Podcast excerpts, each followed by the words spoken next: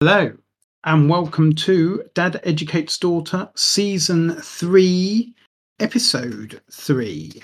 So, this is the last series. I said se- se- series, season, series. I don't know why You mean the same thing, I guess. American. series 3, Episode 3. And this is the last series of the groups of the 80s. So, we are now at the end of the 80s. How did you find this week, Rebecca? It was all right. I feel like I can tell the difference between previous series and this series now. Like I can tell we're definitely at the end, just because thinking back to other groups, I can kind of tell that the decade's changing, or like we're Mhm. approaching the end of it. Because there's little bits of sound. I mean, I know some of the songs are 90s that you send me anyway, but you can hear that difference in the groups and when that change kind of comes in. But this week, I found that the groups that I've listened to have a main focus on the like the lead vocalist. Uh huh.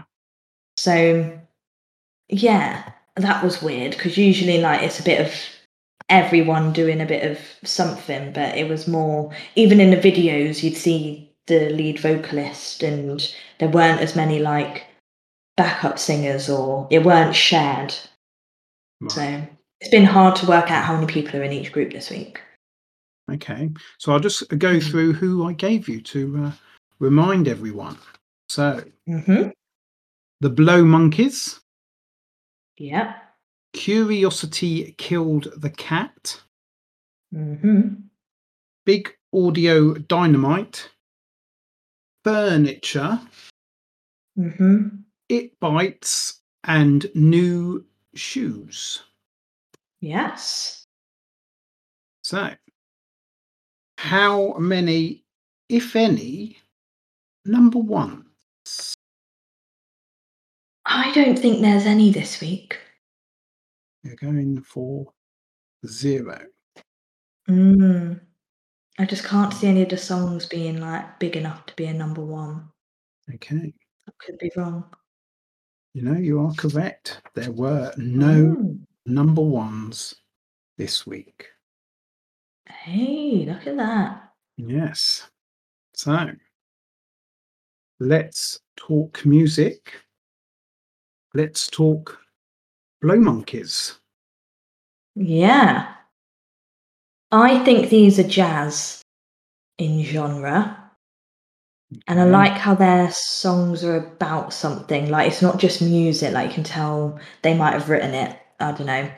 Um these were the first ones that was like there's a main focus on the vocalist. Although this guy does not seem to age, unless they were short lived and all this was in a short period of time and they weren't that big.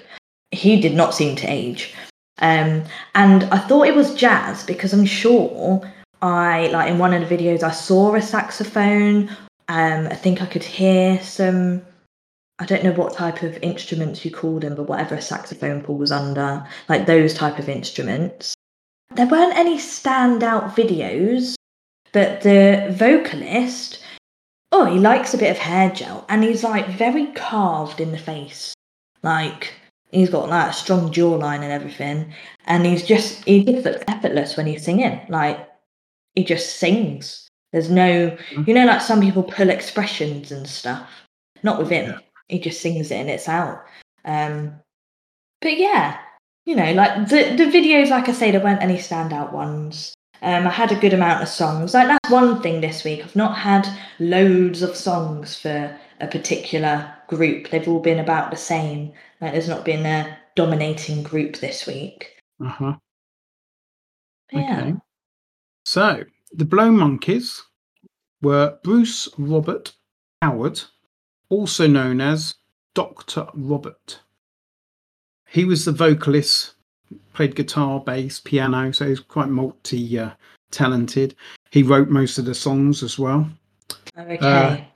Mick Anker, bass, Neville Henry, saxophone, and Tony Keeley, Kiley, K I L E Y, he was on drums.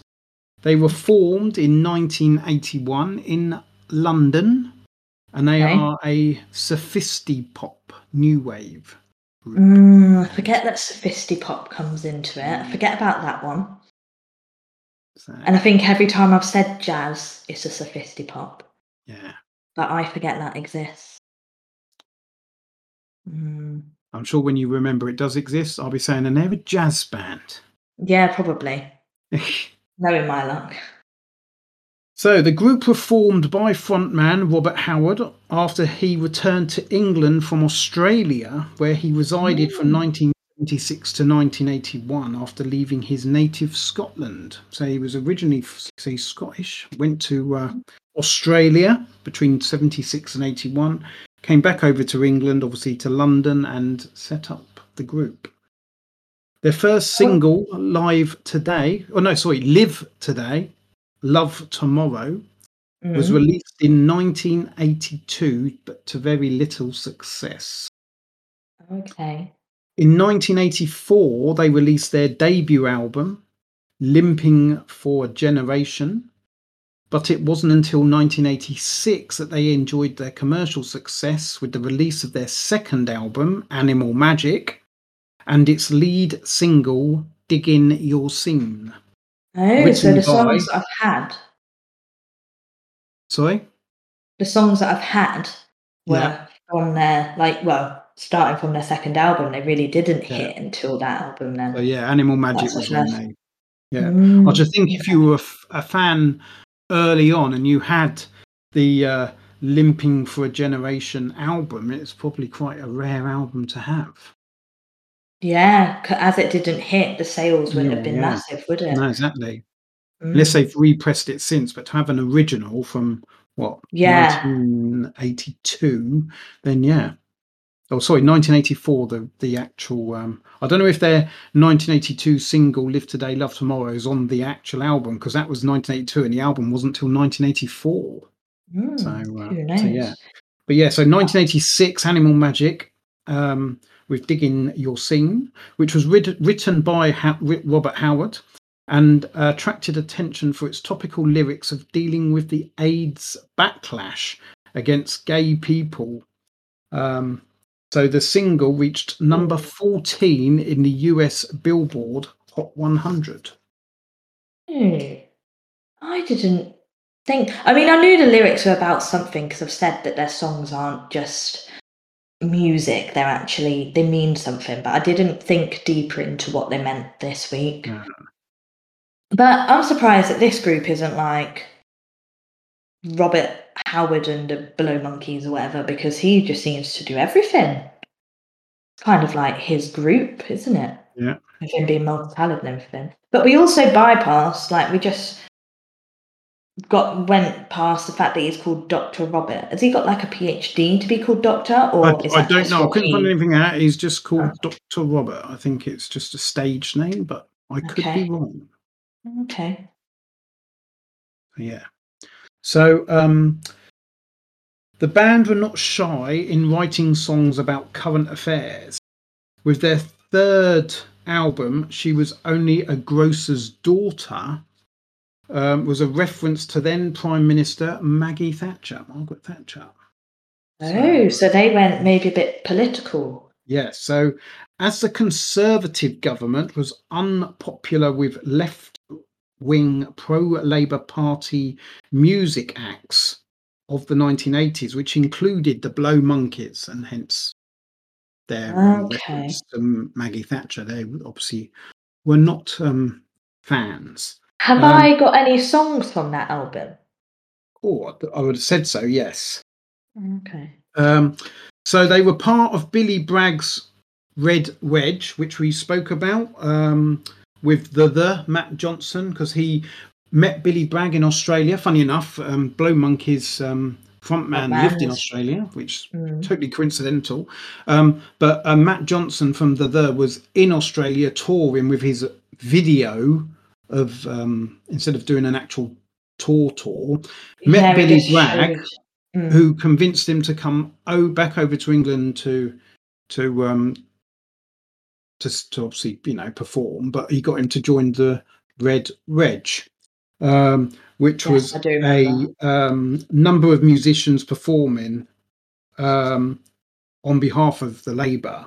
and was actually um, headed by Billy Bragg, Paul Weller of the Style Council, and. Jimmy Somerville.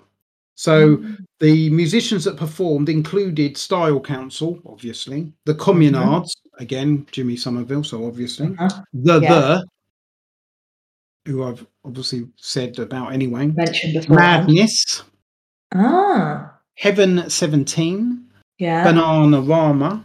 Prefab Sprout, The Beat, Blow Monkeys, The Smiths, Captain Sensible from The Damned, Lloyd Cole from Lloyd Cole and the Commotions, hmm Jerry Dammers from The Specials, another one that we know of Political. political. Mhm. Um, Elvis Costello, Gary Kemp from Spandau Ballet, and Yeah. Sade. Um, Ah, however, quite a few. After- so yeah, quite a few, and they were quite. Um, I suppose they, as I say, they've done quite a few little performances. Well, say little. I Mm. mean, that's quite a quite a. Um, That's quite a thing, but I don't think they were the same event. I think they had little, and then right. two would turn up and do. Yeah, yeah. Um, like however, a after, festival where some are on one day and some are on the other day. Yeah. And that I've done. Yeah. Yeah. So, however, after the 1987 election, which produced a third Conservative victory, many of the musicians drifted away, and Red Wedge, formed in 1985, um, was formally disbanded by Billy Bragg, Paul Weller, and Jimmy Somerville in 1990. And lo and behold, the next general election, I think it would have been the next, was the one that Labour won with Tony Blair if not, it was probably the one after that. But yeah, it's a, in the, obviously in the nineties. So they Mhm. were obviously protesting or against the Tory government in the nineteen eighties.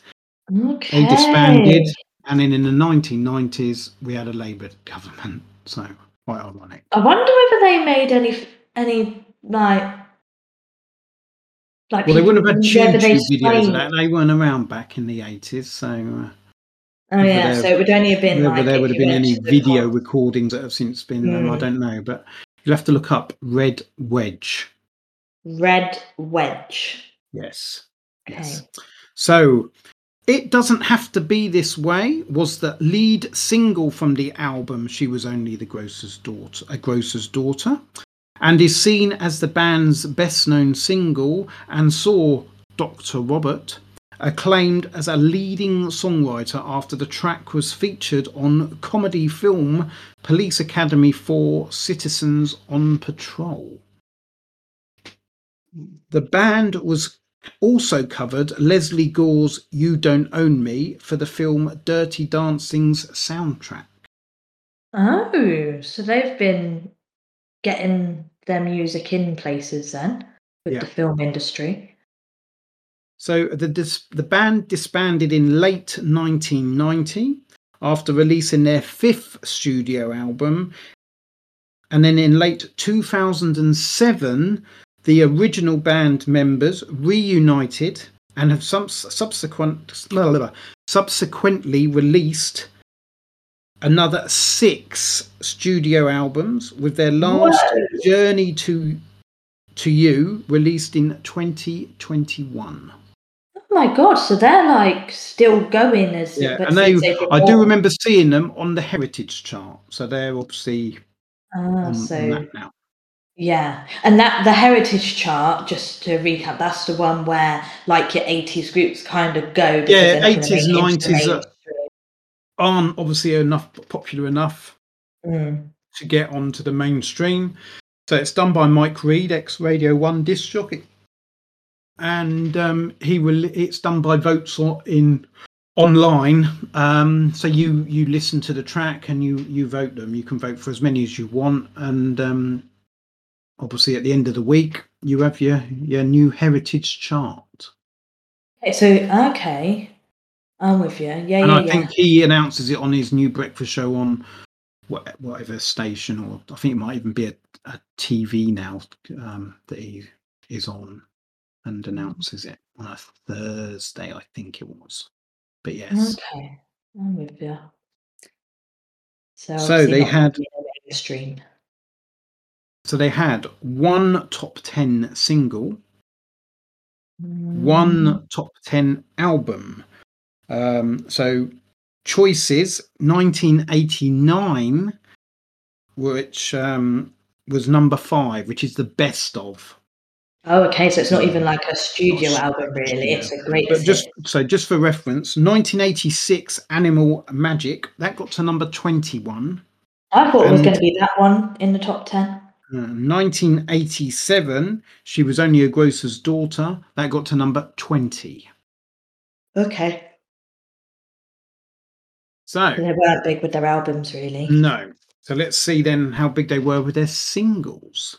Yes. So 1986, Dig in Your Scene got to number 12, just outside the top 10. Mm, Not bad. It's got a good sound to it, and this is one where they've actually got background singers, and I liked the use of them. It just gave it a bit more body to it because the main focus is like the lead vocalist. So it was nice to have those. But it was it, it was slow paced than what I would enjoy as much, but the sound of it was good. Okay. Uh, 1987, It Doesn't Have to Be This Way, number five. Ah, so I thought their top 10 was going to be either Digging Your Scene or It Doesn't Have to Be This Way. Um, it Doesn't Have to Be This Way is actually my favourite from what you've given me. Um, Right. And it's it's similar sounding to the previous. Like I think like the beats are quite similar and whatnot, but it's got more of that upbeatness to it. Yeah. Um, So I do really like both of those, but It Doesn't Have to Be This Way is my favourite. Okay. 1987, Out with Her, number 30. Ooh. Okay. It's catchy. And it's like a love song. It's quite dreamy is the only word that I could think to describe it. Like just the Uh-huh. way that he said, like even his vocals change a little bit. But it's got you know, it's catchy and the chorus is good. yeah 1987, Celebrate the Day After You, number 52. Ooh. I mean it's got a good beat. I found it a bit repetitive, but I wouldn't go and put it at 52. Hmm. I'd put it in the charts. 1988, This Is Your Life, number 70. Oh my god. Okay. However, it was re released in 1989 and got to number 32. All right, that's more like it. This one's got a pop sound to it. So Uh huh. I thought they were changing a bit, but obviously not because it's not. We're not near the nineties yet, um, and it just gets you moving. I'm quite shocked that the first release was like number seventy or seventy-two. And then 1989, Choice, featuring Sylvia Tella, that got to number 22. Okay.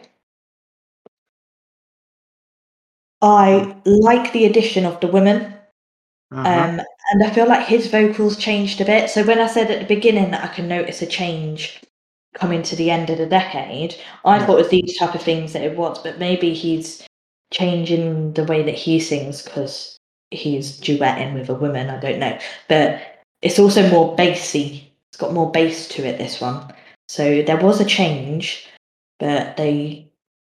I don't. They obviously didn't really last into the nineties, did they? I wonder what their music sounds like now whether they've changed much. yeah.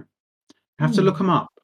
Have to look 'em up. Yeah. They definitely have been in the um, heritage chart. I've seen them. So um, they've definitely had something out recently.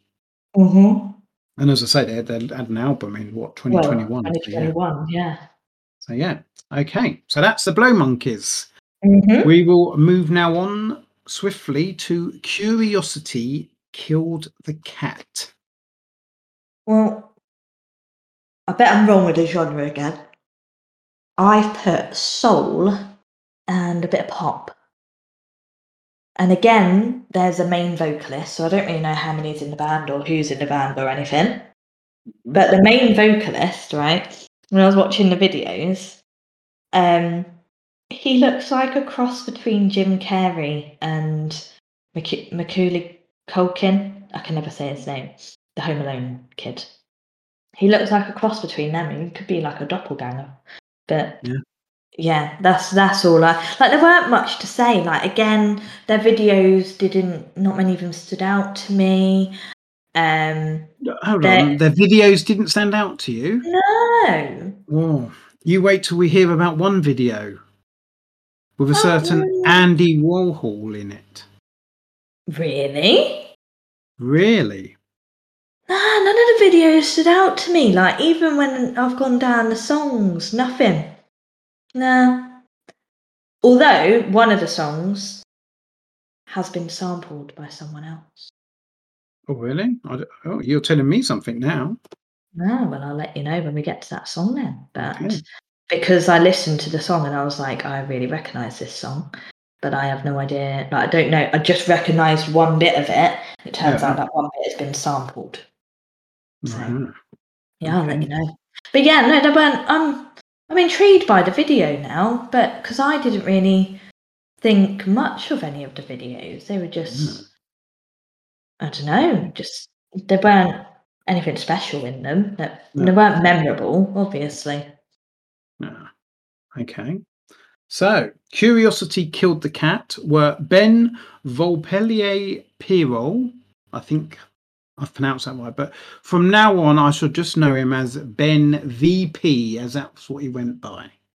Okay. Um, he was the vocalist. Right. Now, so just before I go on, there was a, a thing about him. So, he, I don't know if you noticed, he always wore a beret. Yeah. However, it wasn't a beret, it was a fisherman's hat turned back to front. So it looked like a beret. Oh. I don't know what a fisherman's hat looks like. No, it's got a little peak. So he turned the peak to the back Okay. and it it looked looked like, like, a beret. But he said it's actually a fisherman's hat turned Oh. back to front. So there you go. Julian Godfrey, a Brookhouse on guitar, Nick Thorpe on bass, and Migi Drummond on drums. They were formed in 1984, London, um, and they are a sophisti-pop funk Mhm. band. Okay. I'm not doing well. Uh, The band were signed to Mercury Records and were seen as soulful jazzy funk band, and they came to prominence due to the single "Misfit," which featured Andy Warhol in the video following a chance meeting with Ben VP, as he was known, and um, so the video saw Ben dancing down a New York City side street with Andy Warhol dropping pieces of white cardboard in time to the music. So they had he had Oh, written cardboard and would drop them so it showed another one in time to the music. Yeah, I really don't remember that. Um, and the card dropping was actually reference to Bob Dylan's 1965 promotion film for Subterranean Homesick Blues. So there we go. Okay. Well, I don't remember that in the video. Well, So not many people do because the single was unsuccessful and the band were given an ultimatum from Mercury to record a hit single or look at being dropped.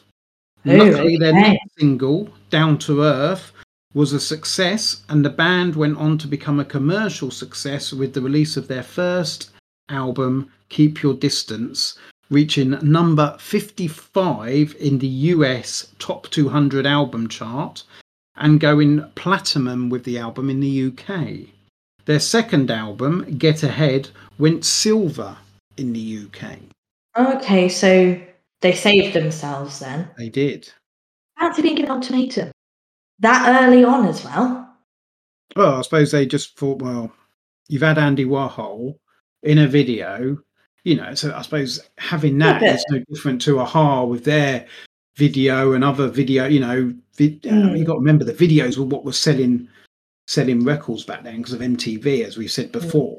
Um, and the fact that they're not they're not even selling the records tells you Mm. that the video is more popular than people, but people aren't going out and buying your out your single. So Mm, yeah. But while you're on videos, I was watching MTV today because they had on like the UK top 40 like charts. So I just had it on while I was pottering about. And um it's funny because some of the ones that are in the charts haven't got videos yet. Uh-huh. So on my TV, where videos were playing, when it got to some of the songs, it just had the lyrics or just like the album cover or whatever that had been submitted with this song. And it's just funny how it's changed from videos being like a main form of getting records sold to people now are in the charts and they don't even have to make a video. That like some songs don't even have videos nowadays. Like No, I guess no. it's too like you're thinking the money side of it as well, haven't you? But Yeah. Yeah, I, I thought about that today and was like, I'm going to tell Dad how much it's changed. So, yeah. Mm. So, following the success of um, Down to Earth and obviously then the album, Misfit was consequently re released and became a success in the US and become their only charting single when peaking at number 42 in the Billboard Hot 100. Oh, So it just shows you they released a song with a video that featured Andy Warhol. Come was a flop. They were literally Mhm. given an ultimatum by their record band that, give us something good or you're going to be dropped. Mm. They then went back, got a song out, got an album out, done well. They got platinum. Isn't um, it the funny top though? 200 in the in the album charts in America. Re-release Misfit, and suddenly it's their biggest biggest single. But isn't it funny that it can like if they released Down to Earth first, they been, might yeah. have had that ultimatum. But because Yeah. they've released Down to Earth and that's done well, when they've re-released Misfit, everyone's like, "Oh, let's buy this next song by them."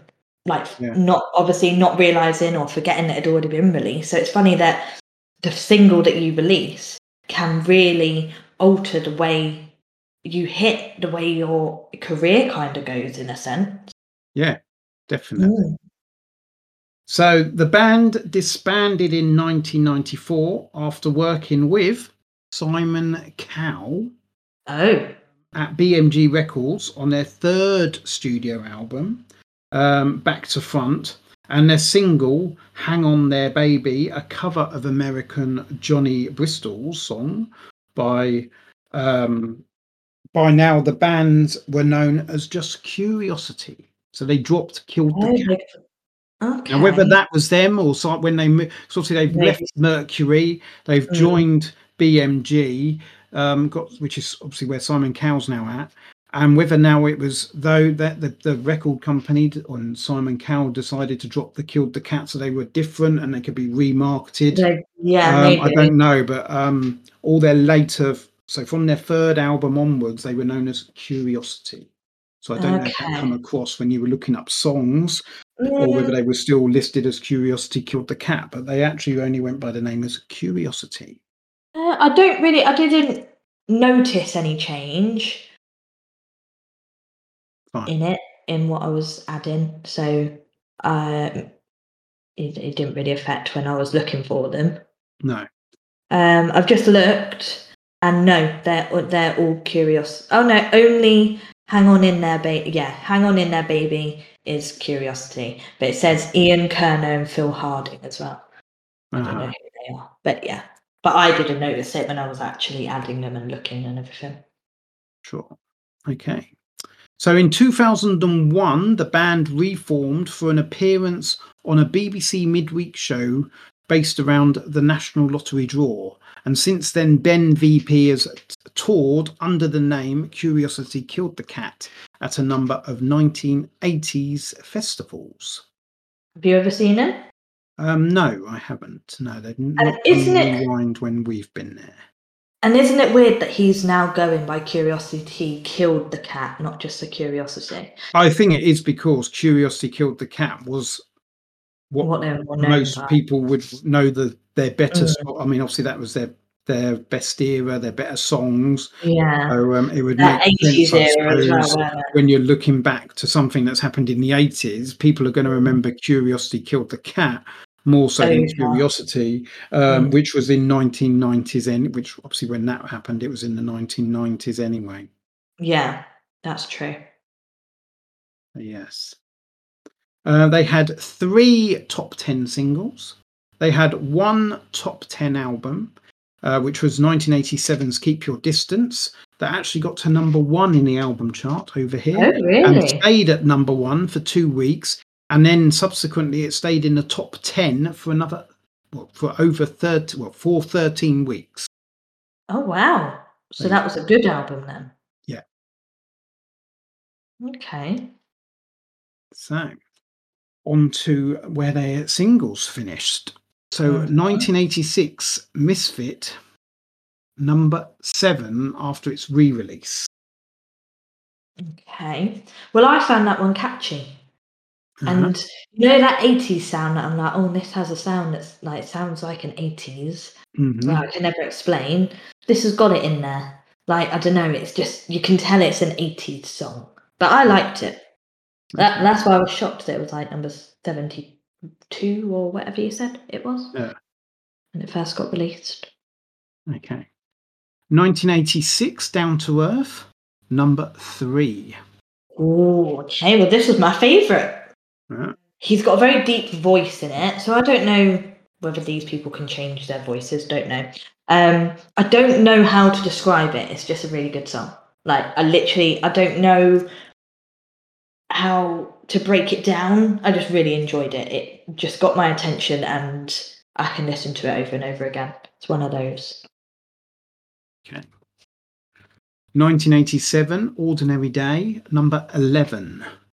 Okay, this one's a bit on the quiet side. It's got nice background music, but I feel like that drowns out the vocals a little bit. Okay. 1989 Name and Number, number 14. Okay, well, this one. This is the one that's been sampled. Ah. It's been sampled. Ah, by By Walk s- the House or something, isn't it? No. No. No, someone that I've got you to listen to. Oh, right. Okay. It's been sampled by Little Mix. Oh, really? Yeah. So it was sampled. It was on their first album. You'll probably like it because you liked their earlier stuff.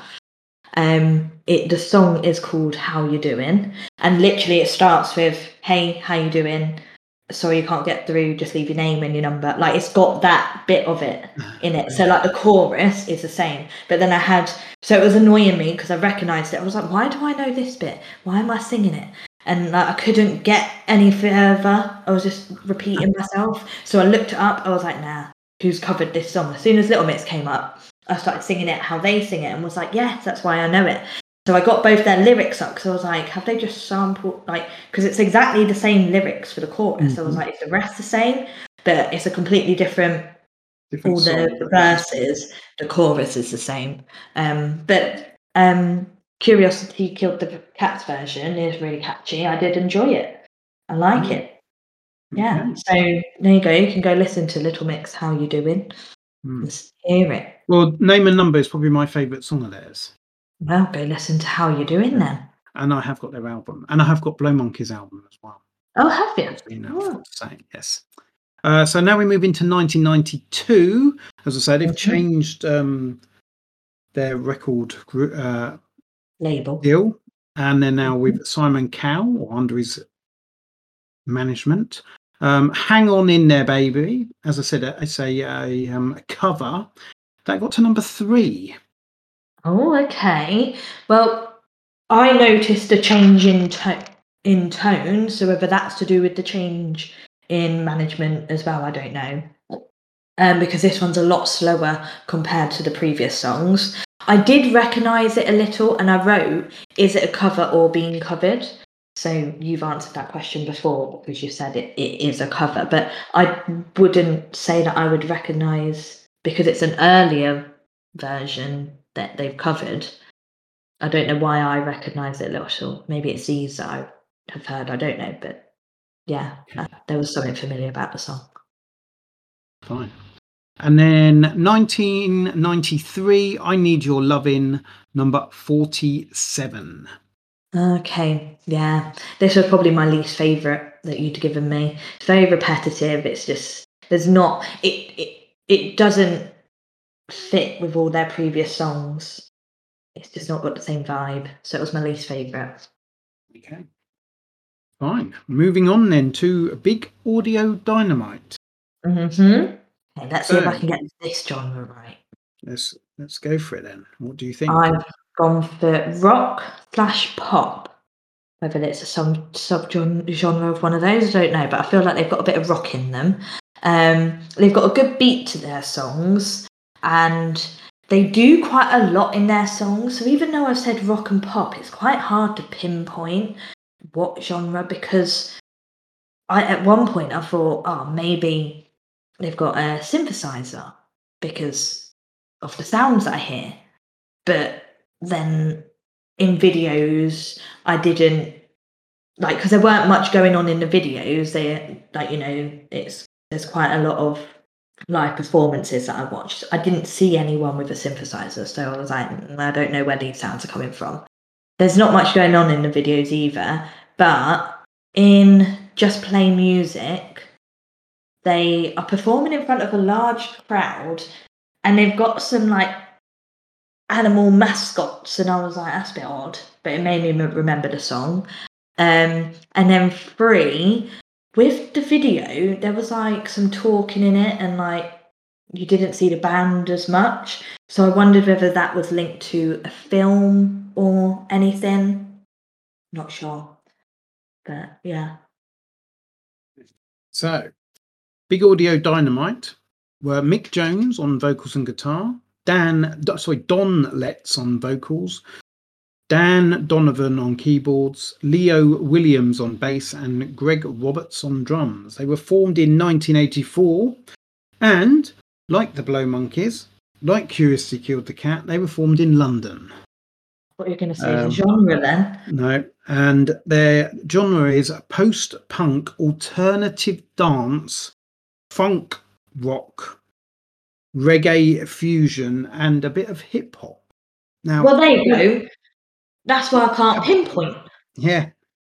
So um, they were formed by former Clash guitarist Mick Jones after Okay. he'd been sacked from the Clash, and um, he formed Track, uh, Top Risk Action Company, and Track was seen as a forerunner to Big Audio Dynamite, uh, as he had bassist Leo Williams as a member of Track, and then they both then formed Big Audio Dynamite. right Um, so, Big Audio Dynamite's second album, Number 10 Upping Street, was a pun on 10 Downing Street. We've got more Um, politicals coming in. So, yeah, and it reunited Jones with his former Clash bandmate, Joe Strummer, who was a co producer of the album and a co writer of five of the album's nine songs, including V13 and Come On Every Beatbox, which got two. so Come On Every Beatbox, that got to number mm. 51. I was going to say I didn't have that one. No, no, it hadn't got to number 51. Okay. So the band actually disbanded in 1990 after writing and recording Free for the soundtrack to the film comedy Flashback. okay, so I was right. You're right. I mean, I've But never the single wasn't actually released; it was just on a soundtrack. But I gave you it to listen Right. to. But Oh, um, okay. it wasn't released. as So it didn't chart. It was it just um, not gonna. they. Oh, oh, it might have been released, but it just never done anything. But they released. It, it was their last song. and it was um, for the soundtrack of that film, as I say, um, Flashback. right. So okay. then in 1991, late 1991, Mick Jones reincarnated Big Audio Dynamite. However, Right. he reincarnated them as Big Audio Dynamite 2. Oh, is that because he changed people in the band? Yes, so um, Right. he um, he brought in Sigue Sigue Sputnik's drummer, Mm. uh, Chris. Oh, I can't remember his name now. I haven't written it down. I think it was Chris, um, but for some What reason, badly, badly done. I've not written it. I've got Chris on my mind. Um, he joined, and um, this version recorded under two names: Big Audio Dynamite and two, and then just Big Audio. And they supported okay. U2 on their Zoo TV tour in 1992. Okay, so they carried on a bit when they Yeah. reincarnated, as Yeah. like to. However, they disbanded in 1995. Oh, okay, so that was a bit short lived. Yes. So then Mick Jones again reincarnated Big Audio Dynamite in 1996, but they disbanded in 1998 until the original members all reformed in 2011 for Wow. the Glastonbury Festival. Oh, okay. I mean, and then on the back of that, they done a UK nine date tour with two sold out nights at the Shepherd's Bush Empire, which got glowing reviews with a four star rating from the Times and a four star rating uh, from the Observer. And the Observer commentate, commented that they remain a joy They that just remain a joy. Sorry, I thought there was more, and then I realised there wasn't. Yeah. Uh, well, while you were ju- while you were just talking, then Chris Kavanagh, Now, I knew it was Chris. Yeah. Yeah. I looked it up for you because I was he like, was- he was in Big Audio Dynamite 2, and then they become Big Audio, just Big Audio. right, And yeah, he was in, so yeah, he was brought in from Sigue Sigue Sputnik. Um, yeah, so yeah. yeah. And when did they then split up again after? So they, that? they've, yeah, they've, they've now gone their own way. So in 1995, Migi Drummond and Nick Thorpe, they set up Naked Records. Oh, okay. So yeah. Well, that's one way. If you're not producing, like if you're not Oh, yeah. making music, you may as well. So. Rush, um, in 1991. So this was in the second reincarnation. Right? Yeah. Okay. yeah. So it was on the B side of the Clash's "Should I Stay or Should I Go," which got to number one on oh, the back of the Levi advert. So we did mention this when we done the Clash. Well, um, obviously Mick Jones, who had been sacked from the Clash. Now, whether he wrote "Should I Stay or Should I Go" or had a bit, he he was the reason I'm I'm saying he obviously had a big thing because obviously he's let he's been sacked. He's now formed Yeah. Dynamite, so he's got. However, on the B side of "Should I Stay or Should I Go" was Bads, as they are known, because it was Big, Audio Dynamite, abbreviated, was known as Bad. yeah, Um, yeah. so that was the B side, and Jones told an NME journalist that he included Bad Twos, so Big Audio Dynamite Two, because this Mhm. is now at the that time. reincarnated Um, version. Rush in the single re-release of Should I Stay or Should I Go to promote his newer band. Now the fact that he's Ah. allowed to have was put his single from another band on the B side tells me On he had a lot of say with the the, the what the single should look like for Should I Stay or Should I Go. So um, Yeah, because yeah. that's really usually unheard of, isn't it? Like Mm. having one band on one on the A side and another band on the B Yeah. side. And especially seeing as the band member who who we're talking about was actually sacked. He didn't leave. He Yeah. didn't, you know, he, he was sacked for whatever reason. yeah, So, so yeah. he must have had a big involvement in should I stay or Yeah. should I go to be able to be like, no, I'm putting this one on it as well. You're not having your. B side. So, Yeah. Well, hats off to him for doing Uh, that. again, I got you to listen to Rush. It wasn't a chart. It, well, it did. It got to number one, but I should think a lot of people bought it but never actually listened to it. Yeah, because it would have been for the should I stay or So, should I go? yeah. So, uh, Big Audio Dynamite had one top 20 single. They had one top 20 album, which was 1986's number 10 Upping Street, which got to Okay. number 11. And Okay. um, as the Observer say, they are a, rem- they remain a joy. I shall just leave it there. Nothing else. Nothing else. So, songs, singles. Yeah. 1986, E equals MC squared got Mhm. to number 11. Okay. So that's their one top 20 then. Started off on a high. Uh, well, this, I, you know, going straight in with these, it was a big head bopper. I don't really know what they're saying, but I like the sound of it and I like the music. So that was a good start for Big Audio Dynamite with me. Okay. 1986 Medicine Show, number 29. Oh, I thought it'd be a bit higher. It's a simple song. Like there's not too much going on. There's not, you know, like the lyrics are very this is what I'm saying, like because it's quite slow, but it makes it catchy. And then like the music is also just to the point, and so I liked that song. It was different compared to the rest that I've heard this week so far. So 1987, which was from the Chris, not Chris, Joe Strummer album, which he produced and co-wrote. Yeah. And this was one of the songs he co-wrote. So V13 mm-hmm. got to number 49. Really? Yes. Oh. Well, this is where I got rock from. This song sounds a bit rock.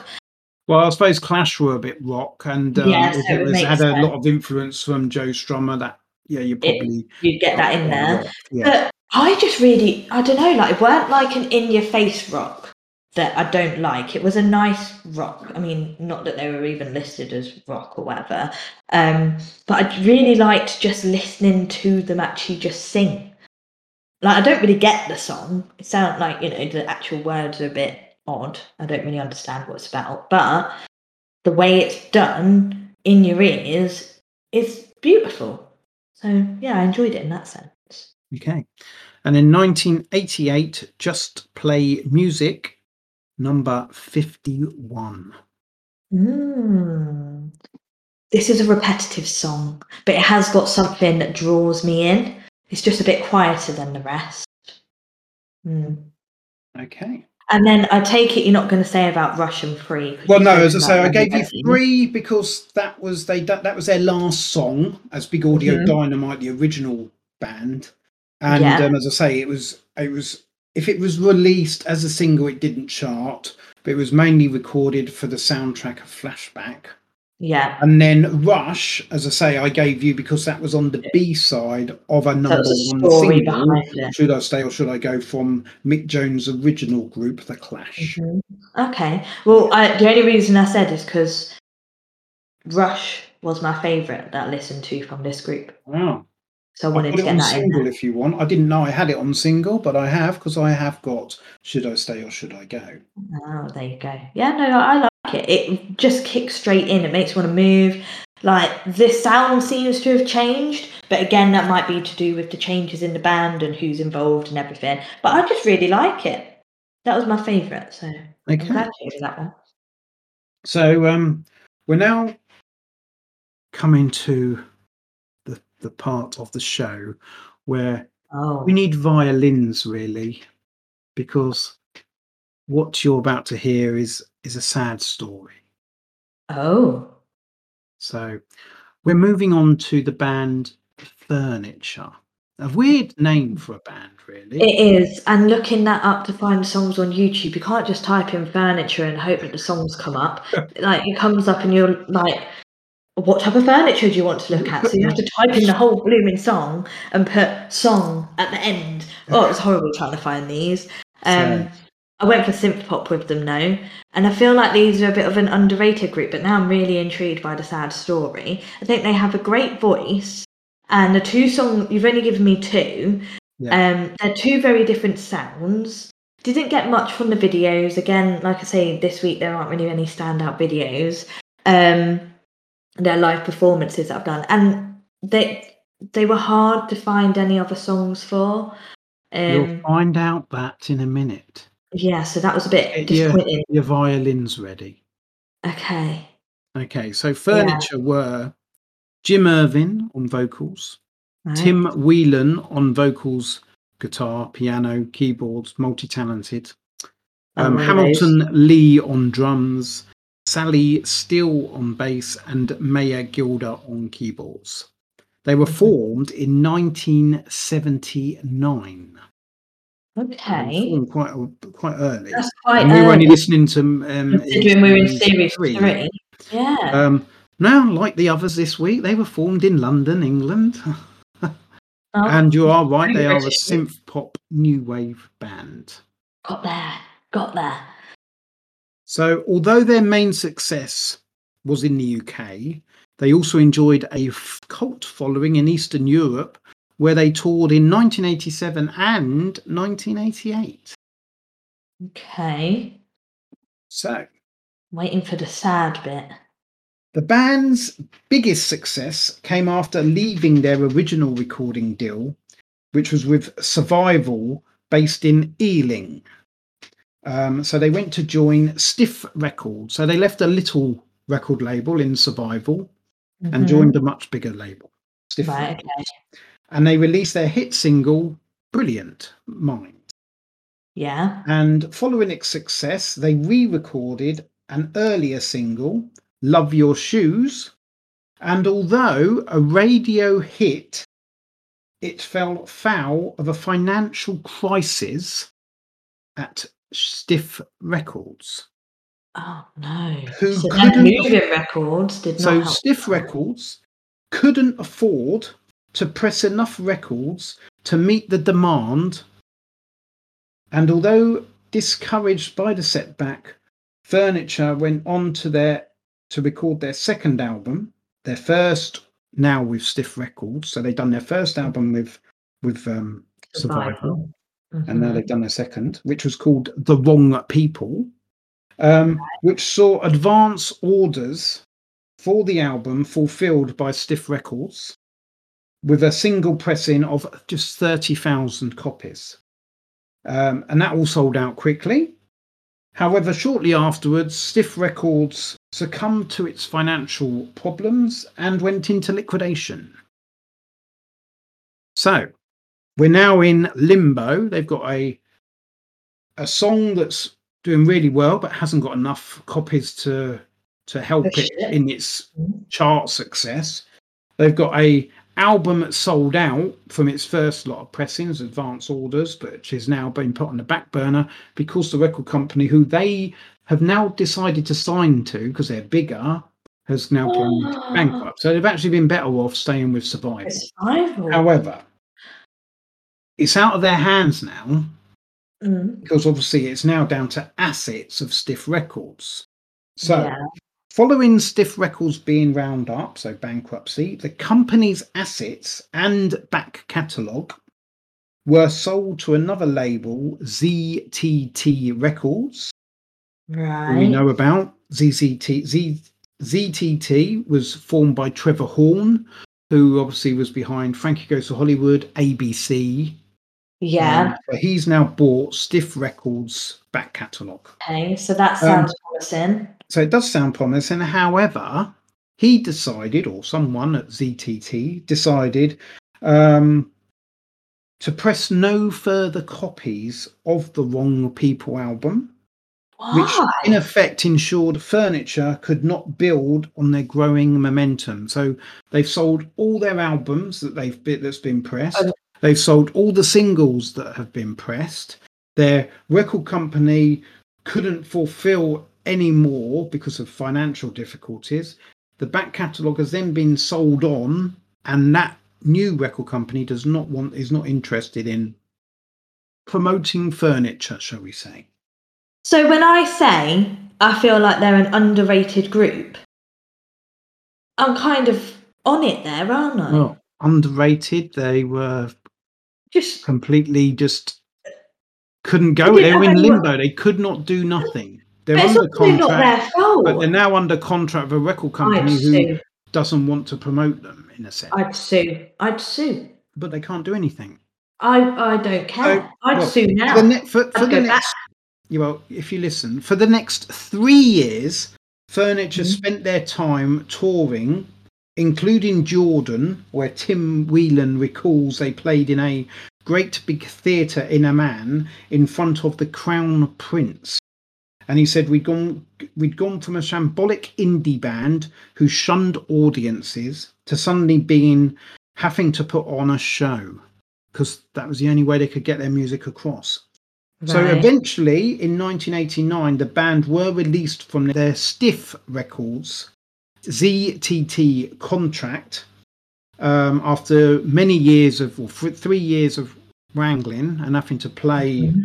As I say, in Jordan and wherever where they could get, you know, could could. Bear in mind, haven't got a massive back catalogue, or at least not that people really know. And they didn't Mm. really They were doing it get into the chart. mainstream either. Furniture and Yeah. wasn't, you know, and the wrong trousers. They just didn't it didn't chart that well. So they signed now to Arista Records, um, which were a major label, and they recorded their third album, Food, Sex, and Paranoia. However, it was not a commercial success. Oh, and- Um, on the back of this, um, their keyboard player, Maya Gilder, left the group. However, the band Yeah, you would give up. continued as a foursome, right. although now divided, as Irvine and Steele wanted to play stick with synth pop, um, whereas Whelan and Lee prepared were, were preferring to go the more funk jazz, which was now more at the Okay. forefront. We're now at that, you know, we're now at the end of the 80s, and as you've heard from Mhm. Blow Monkeys, Curiosity Killed the Cat. That's the way the music's going, and we know that from earlier on that Spandau Ballet went from synth pop to that side more of more, more Mhm. thing. So, um, so yeah, they wanted to to go that way, but the other two wanted to stick with the synth pop. Oh God. Um, so uh, whatever way as seen, so uh, so yeah, they wanted to go the same way as seen with Curiosity and that. So yeah, so Mhm. so plans to release a best of compilation album became complicated How on earth do they do that? They've got And three different record by labels. legal problems regarding rights for both Stiff and Arista's mate- material. God. So, two new songs, How I've Come to Hate the Moon and Farewell, were mm. recorded at Survival Studios. But the sessions were curtailed when the studios were shut down. Oh my God, these poor people. So, exhausted and discouraged by their continual bad luck, the band finally decided to split up in 1991. Venom had been going since 1979. Those poor people. However, some good news the compilation Okay. album titled Yeah. She Gets Out the Scrapbook was released posthumously by Survival in 1991 Yeah. and included two new singles which served as the band's final output. So the two new singles that I said they'd recorded, um, Mhm. How I've Come to Hate the Moon and Farewell, ended up being their two final outputs. Obviously now they've disbanded, but they disbanded after this compilation, before the compilation. So it's a posthumous by Survival. Right, Um, okay.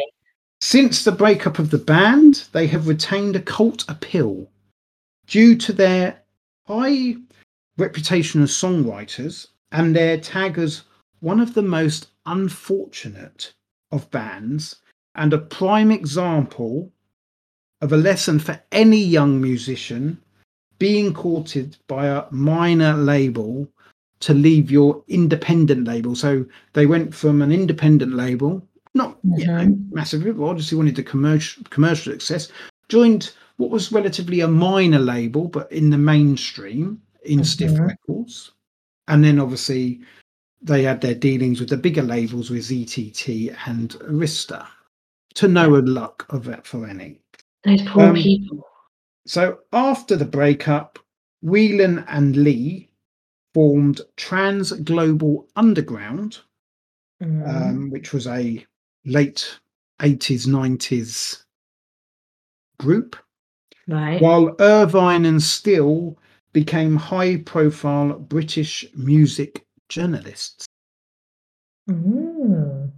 So they just wrote a whole book on their journey, let Yeah. alone looking and being a journalist.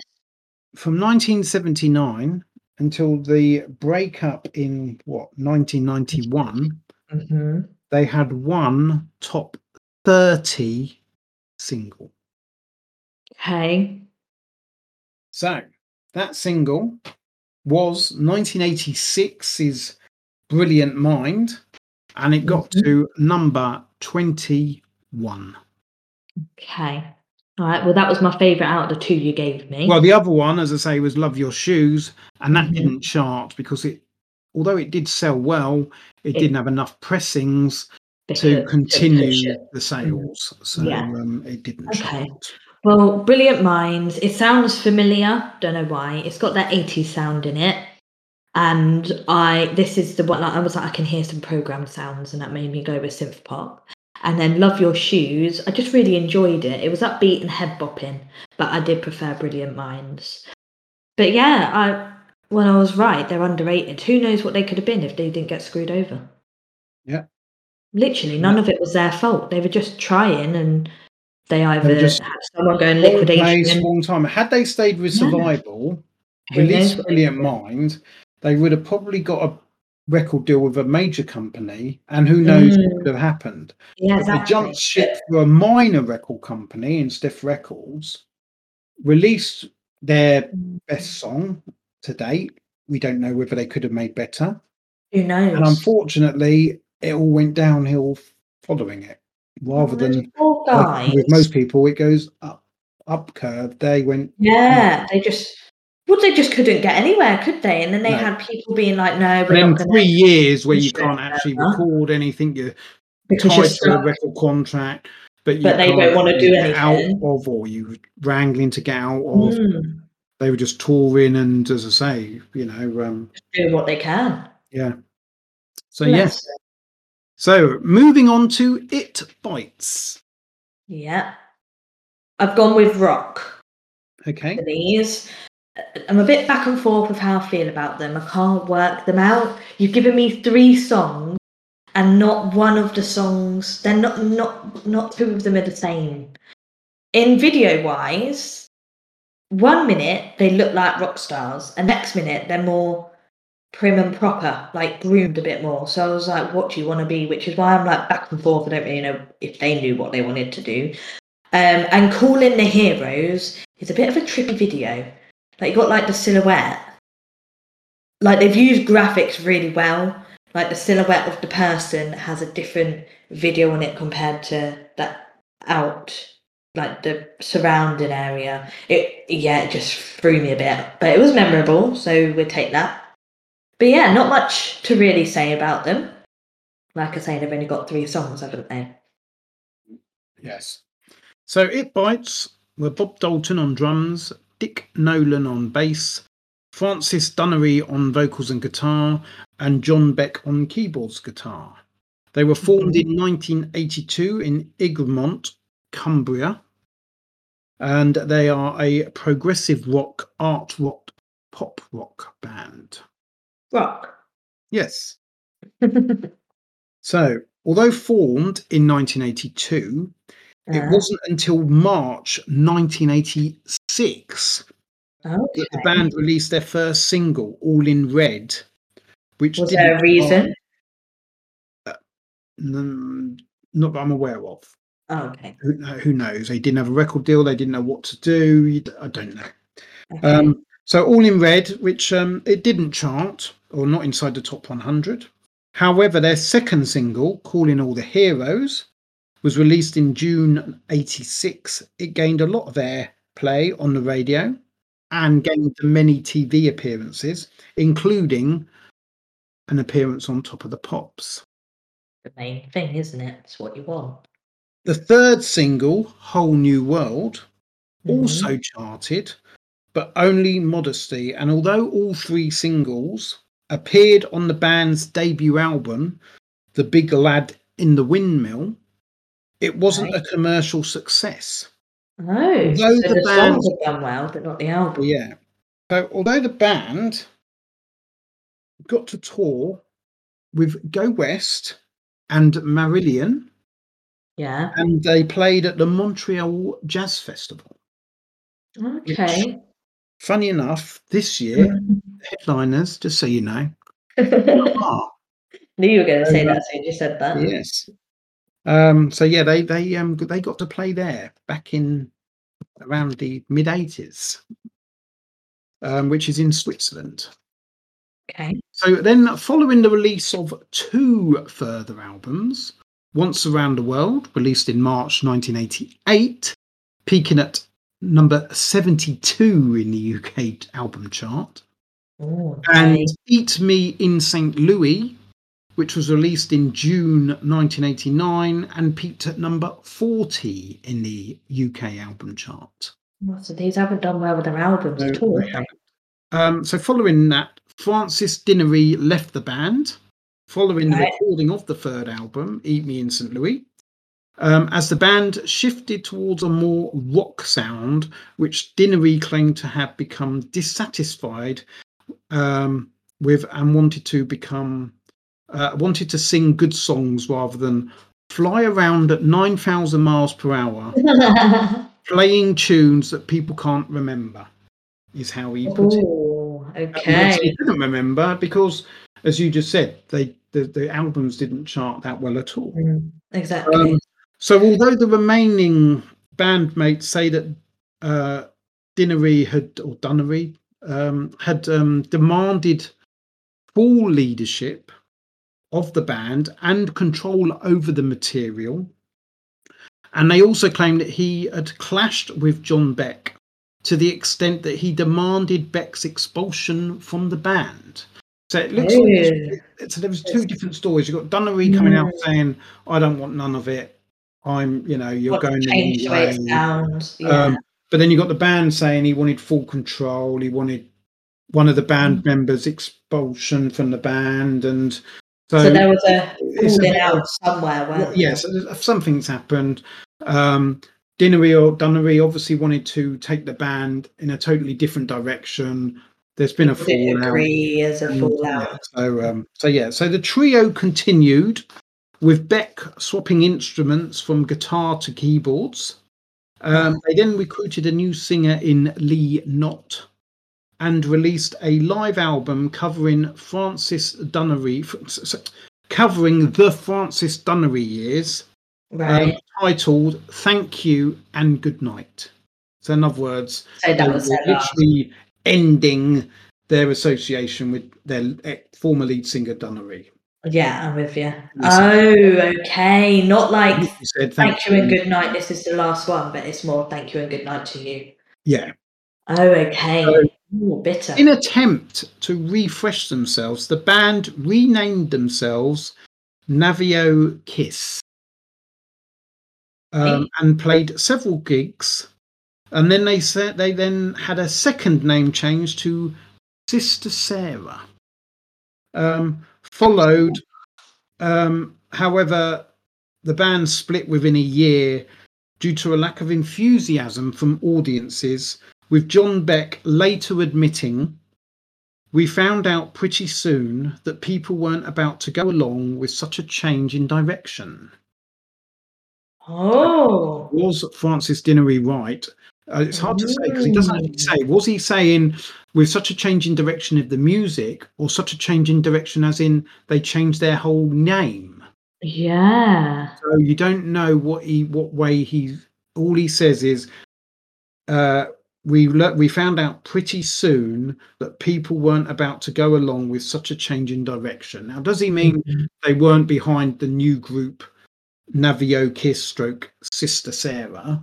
Yeah. Or was it the music direction that they've now decided to go that Francis Dinnery was against in the first place? Mm. No, it's a bit open. we'll never know. You interpret that probably either way, and probably at the time it was easier to understand. But obviously, I'm re- looking at it, looking at it, and yeah. there isn't any information.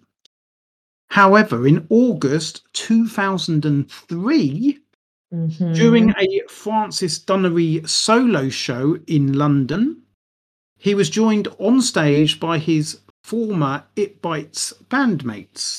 Oh, okay. For the first time since 1990.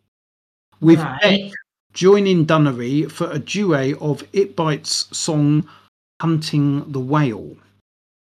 Followed by a finale with Dalton and Nolan, also now on stage, of mm-hmm. Still Too Young to Remember. So, following this, it was announced that It Bites would be getting back together to write and record a new album, followed by a tour. Although some writing and initial recording did take place, the full reunion never materialised, mainly due to Dunnery's hectic schedule back in the United States um, affecting his ability to commit to the band. So, in 2006, so now three years after that meeting when they joined their former lead singer um, on, on um, stage. So, um, 2006, they reformed with John Mitchell replacing Dunnery. So, we've now got a third lead singer because Lee Knott replaced him previously. Um, and then by 2008, Beck and Dalton announced a new lineup as Dick Nolan left the band. Oh my god. So the new lineup, which was still had um, Dalton, Beck, and obviously now Mitchell as the singer, but obviously now they've replaced Nolan. Yeah. Um, they re- supported Status Quo, Status Quo, at their Whitehaven concert. Now, bear in mind, um, Whitehaven's in Cumbria. It bites was from Cumbria, It's from that, yeah. so um, it made sense that they um, they joined them at that end of the country. Yeah. hmm Um, and on the 25th of May 2019, Bob Dalton announced the end of It Bites, stating, unfortunately, It Bites won't be touring or gigging again. And we don't have plans for anything else in the future. But it Oh, was a great one. a while, time, hasn't it? and we thank all of you who have followed us through the years. However, there's a bit of a turn to this because oh, God. the news was a bit of a surprise to Beck and Mitchell, Oh. with Mitchell saying, if Bob doesn't wish to be part of this endeavour, that is down to him. But obviously, it doesn't prevent John and myself from still making music together. Oh. So, God, that's a bit In late isn't it? 2020, Mitchell Wow. commented on Facebook, as that's how you com- you communicate to your fans now these days. Uh, we are doing an It Bites album. We may be sometime. That's all he put. Very cryptic. That's what he put on his Facebook post. So you don't know it- who's in it, No, or no. how long, or whether it's No. going to even happen. So Okay. then, in June 2021, in Prog magazine, Dalton, who'd already put out a statement saying that we're never gigging and that again, Mhm. he blamed Mitchell for a basic lack of continuity. It was stop, start, stop, start. In the same article, Mitchell stated that work on the new album was continuing with a lineup of Mitchell, Beck, and Dalton. Band's well confusing. So Dalton has now come back. So Francis Oh, didn't really come back, but So then he's thrown his back. toys out Now- the pram. And now he's come back.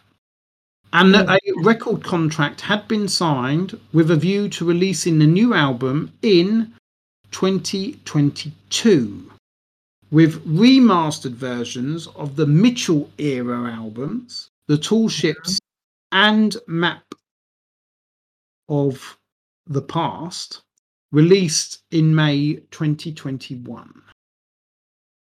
Hey. So yeah, and they were also behind Yeah. a charity single for the um, Carlisle floods, which was obviously Oh, yeah. from Car- Cumbria part up there. Mhm. Um, so they had one top ten hit, Yeah. one top ten album, and um, which was 1986's "The Big Lad in the Windmill," which only got to number thirty-five. hey. So their songs. Yes. 1986, All in Red, their first ever single. But as I said already, it didn't chart. But I gave you it. I don't even Yeah. know if you could have got hold of it to listen to, to be honest. Well, I did, Uh-huh. and I don't like it. All It was in your face with the rock. I was like, great. Um, it's just very instrumental. There's not as much singing as I'd prefer. So when it, yeah, that was my least favorite of theirs. that that's why it didn't chart. Yeah, probably. Um, Still in 1986, Calling All the Heroes. That got to number six. Right, this one then had a change, and I feel like they were trying to be like more like Queen in the rock genre. So it was good. I liked the sound of it because it was more upbeat. But yeah, um, this is what I mean by no two songs are the same. Yeah. Okay. And that's probably down to the people behind it that they just didn't know what direction to go They in. They had no idea, did they? They they still don't. And then 1986, Whole New World, number 54. Okay, well, this is my favourite out of the three. But again, completely different to the other two. It was less rock, more upbeat, and it was more similar to the, the groups that I'd already had this week. So it tied it in, and I think that's why I liked it more. But it was just less rock, so it was nice. Okay. Got that out. Mm. Moving on then to Nu Shooz. Yes. I liked ending on these. I went with pop and R&B.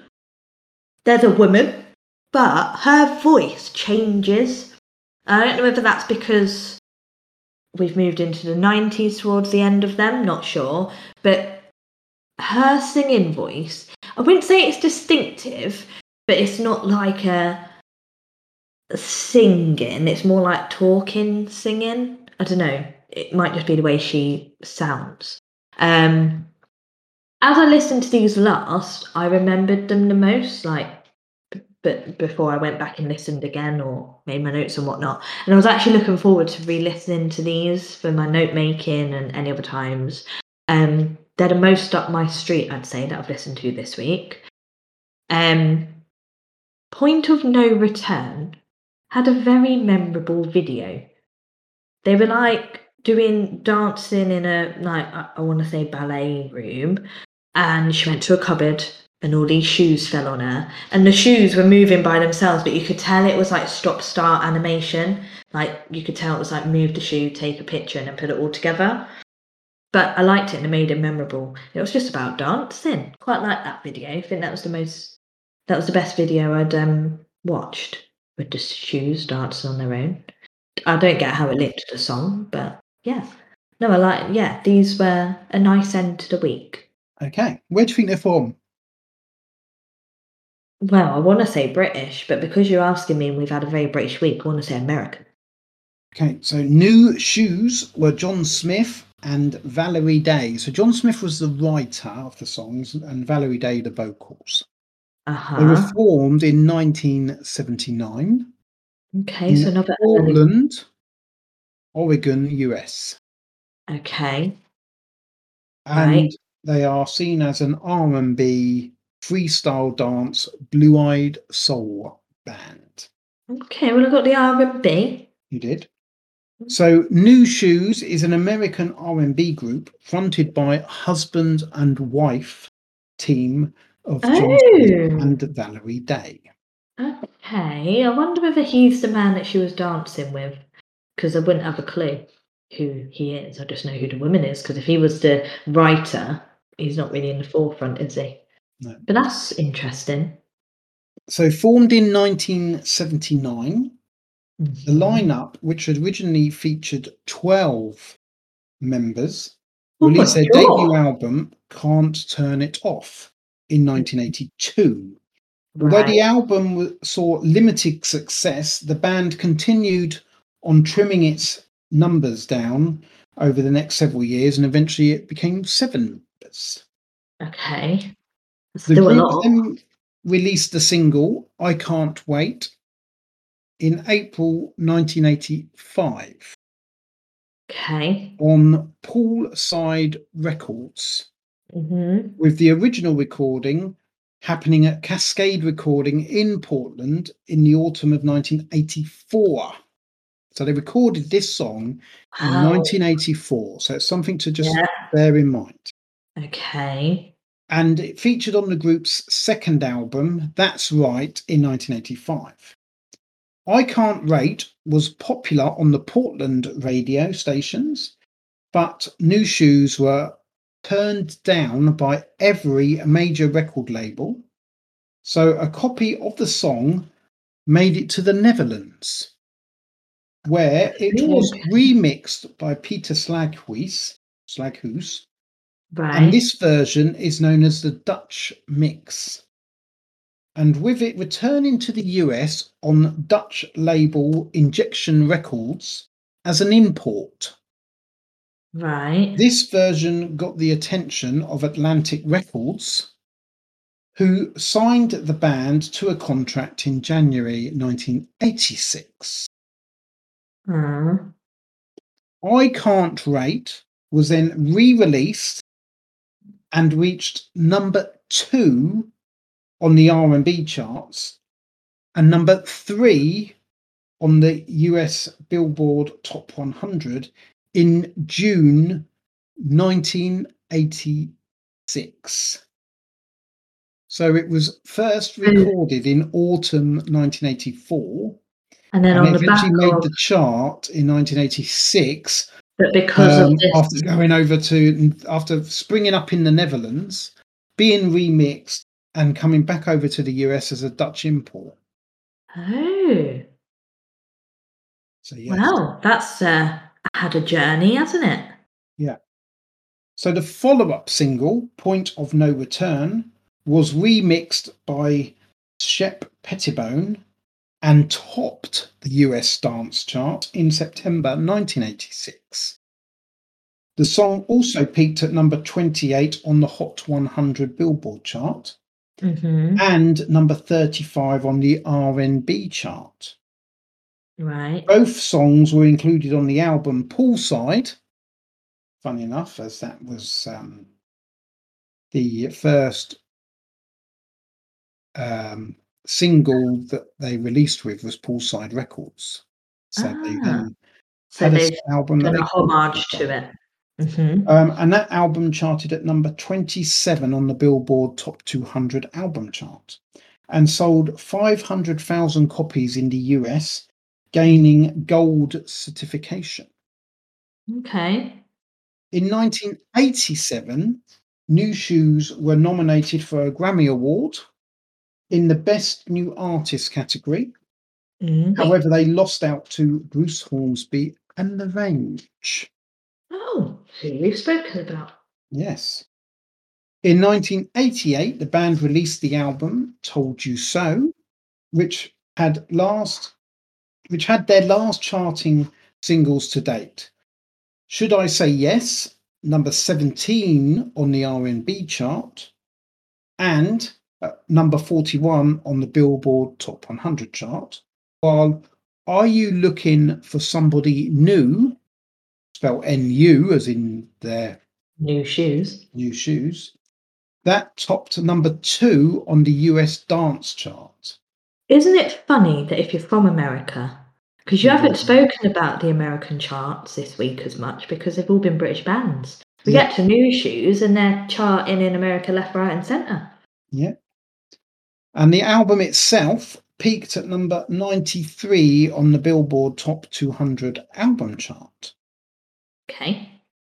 Time Will Tell was supposed to be the first single from the third album under Atlantic, the band's fifth album.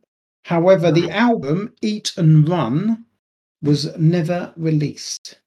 Oh, so neither- so in- in- So neither was the single Time Will Tell. Mm. In 2007, Nu Shooz were inducted into the Oregon Music Hall of Fame. That's a new one. and Nu Shooz continued to record and perform, releasing their album Bagtown in 2016 and joining the 80s era tour Super Freestyle Explosion. So I guess that's like a rewind Yeah. in America. And they've got a whole album that's still not been released yet. They've released. It. Oh yeah, not nothing that I could see. You told me that That's that mad. album. I mean, we only know one song from it, which was "Time Will Tell," and I don't Mm. think that's ever been. So, John Smith and Valerie Day have been credited with rewriting the book on Portland's R and B sound. Fair enough. So, And have they made it? They're not split up. They've made it through work. yeah, no, no, they've yeah, yeah, they're still Okay. so. over in the UK, they had one top 10 single. They had Okay. one top 40 album, which was the 1986 Poolside, which got to number 32. Okay. So they're singles. Yep. 1986, I Can't Wait, was your highest chart single that you listened to this week. This week, oh, it's got to be a number two then, So I've had a number number- three. It got to number two. Hey. Um, well, this was my favourite of theirs. And I think it's on an advert now. Like, I recognise it. And I'm sure it's on like a Just Eat advert. Whether it's a sample. Well, it was re-released. It Okay. was it was covered.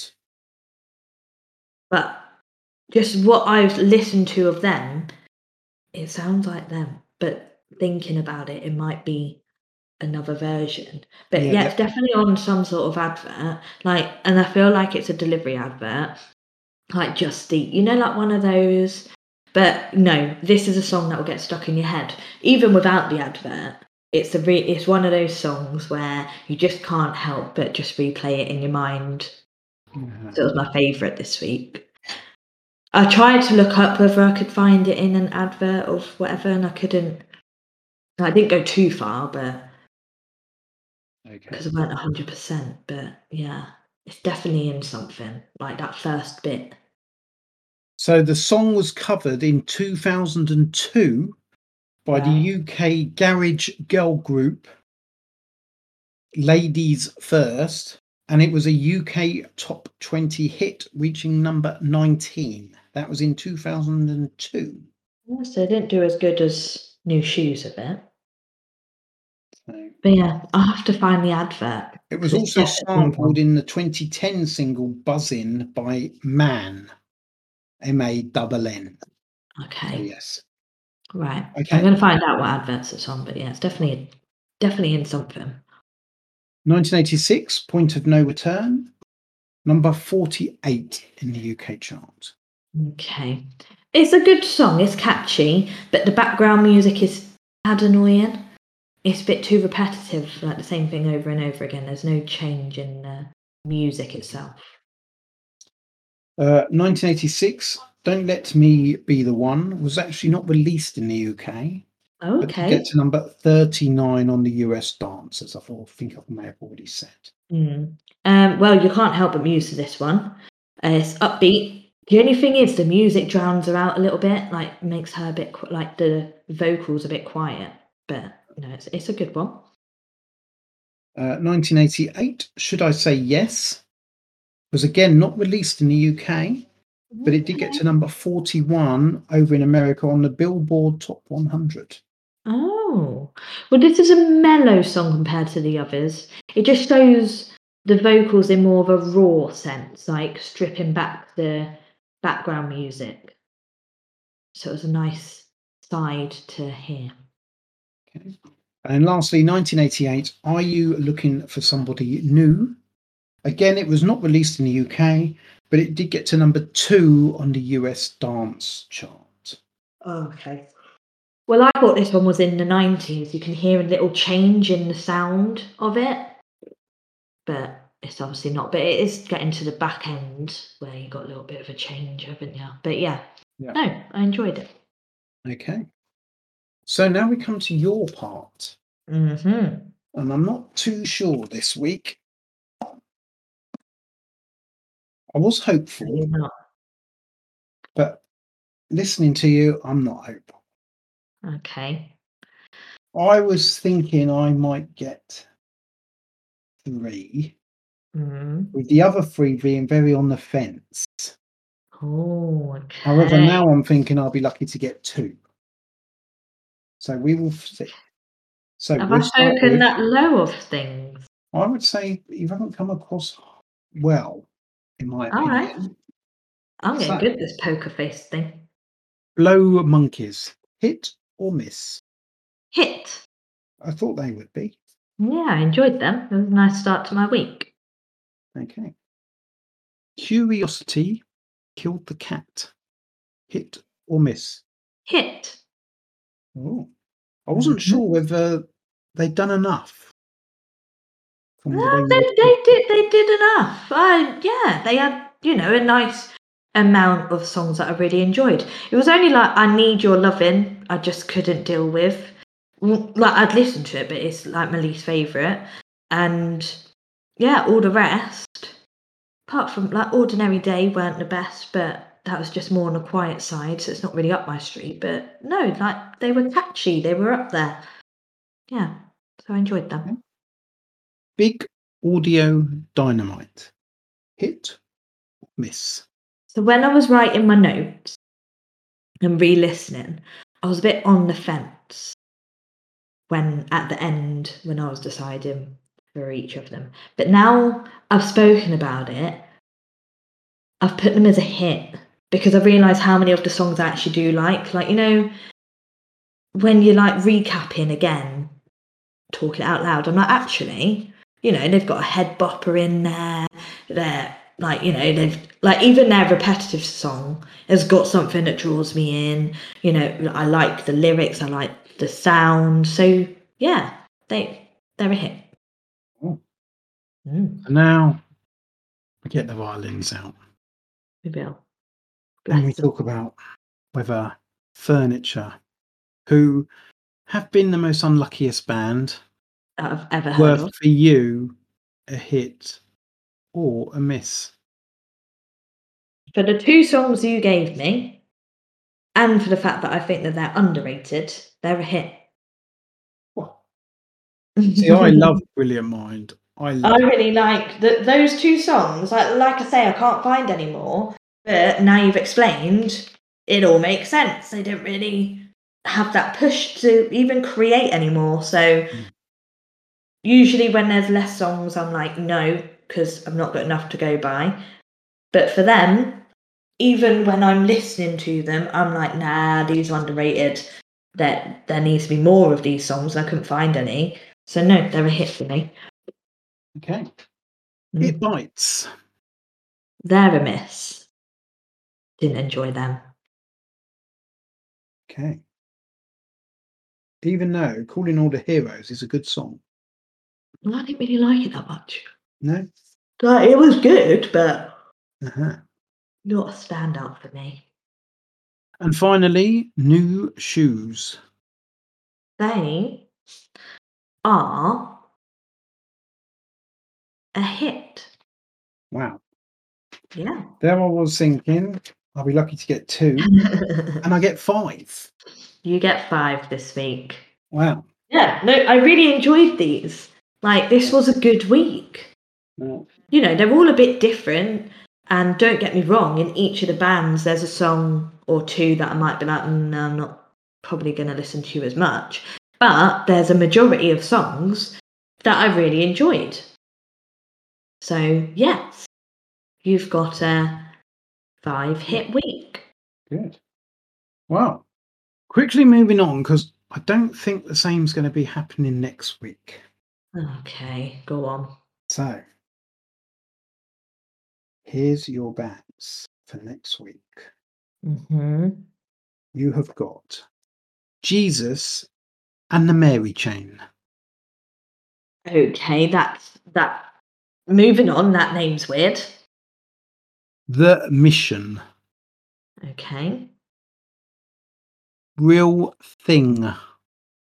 right. Not heard of any of these. Cutting crew. Okay. No. Double. Oh, to the point. No. And Berlin. No, not heard of any of them. I don't think you've ever brought any of them up. That first one, I've not got high hopes for. Mhm. I'm, uh, I'm not religious, so as long as it's not religious, we might be all right. Okay. But you've not got high hopes, so No. you're not the one listening. Okay. Okay. So, Yeah.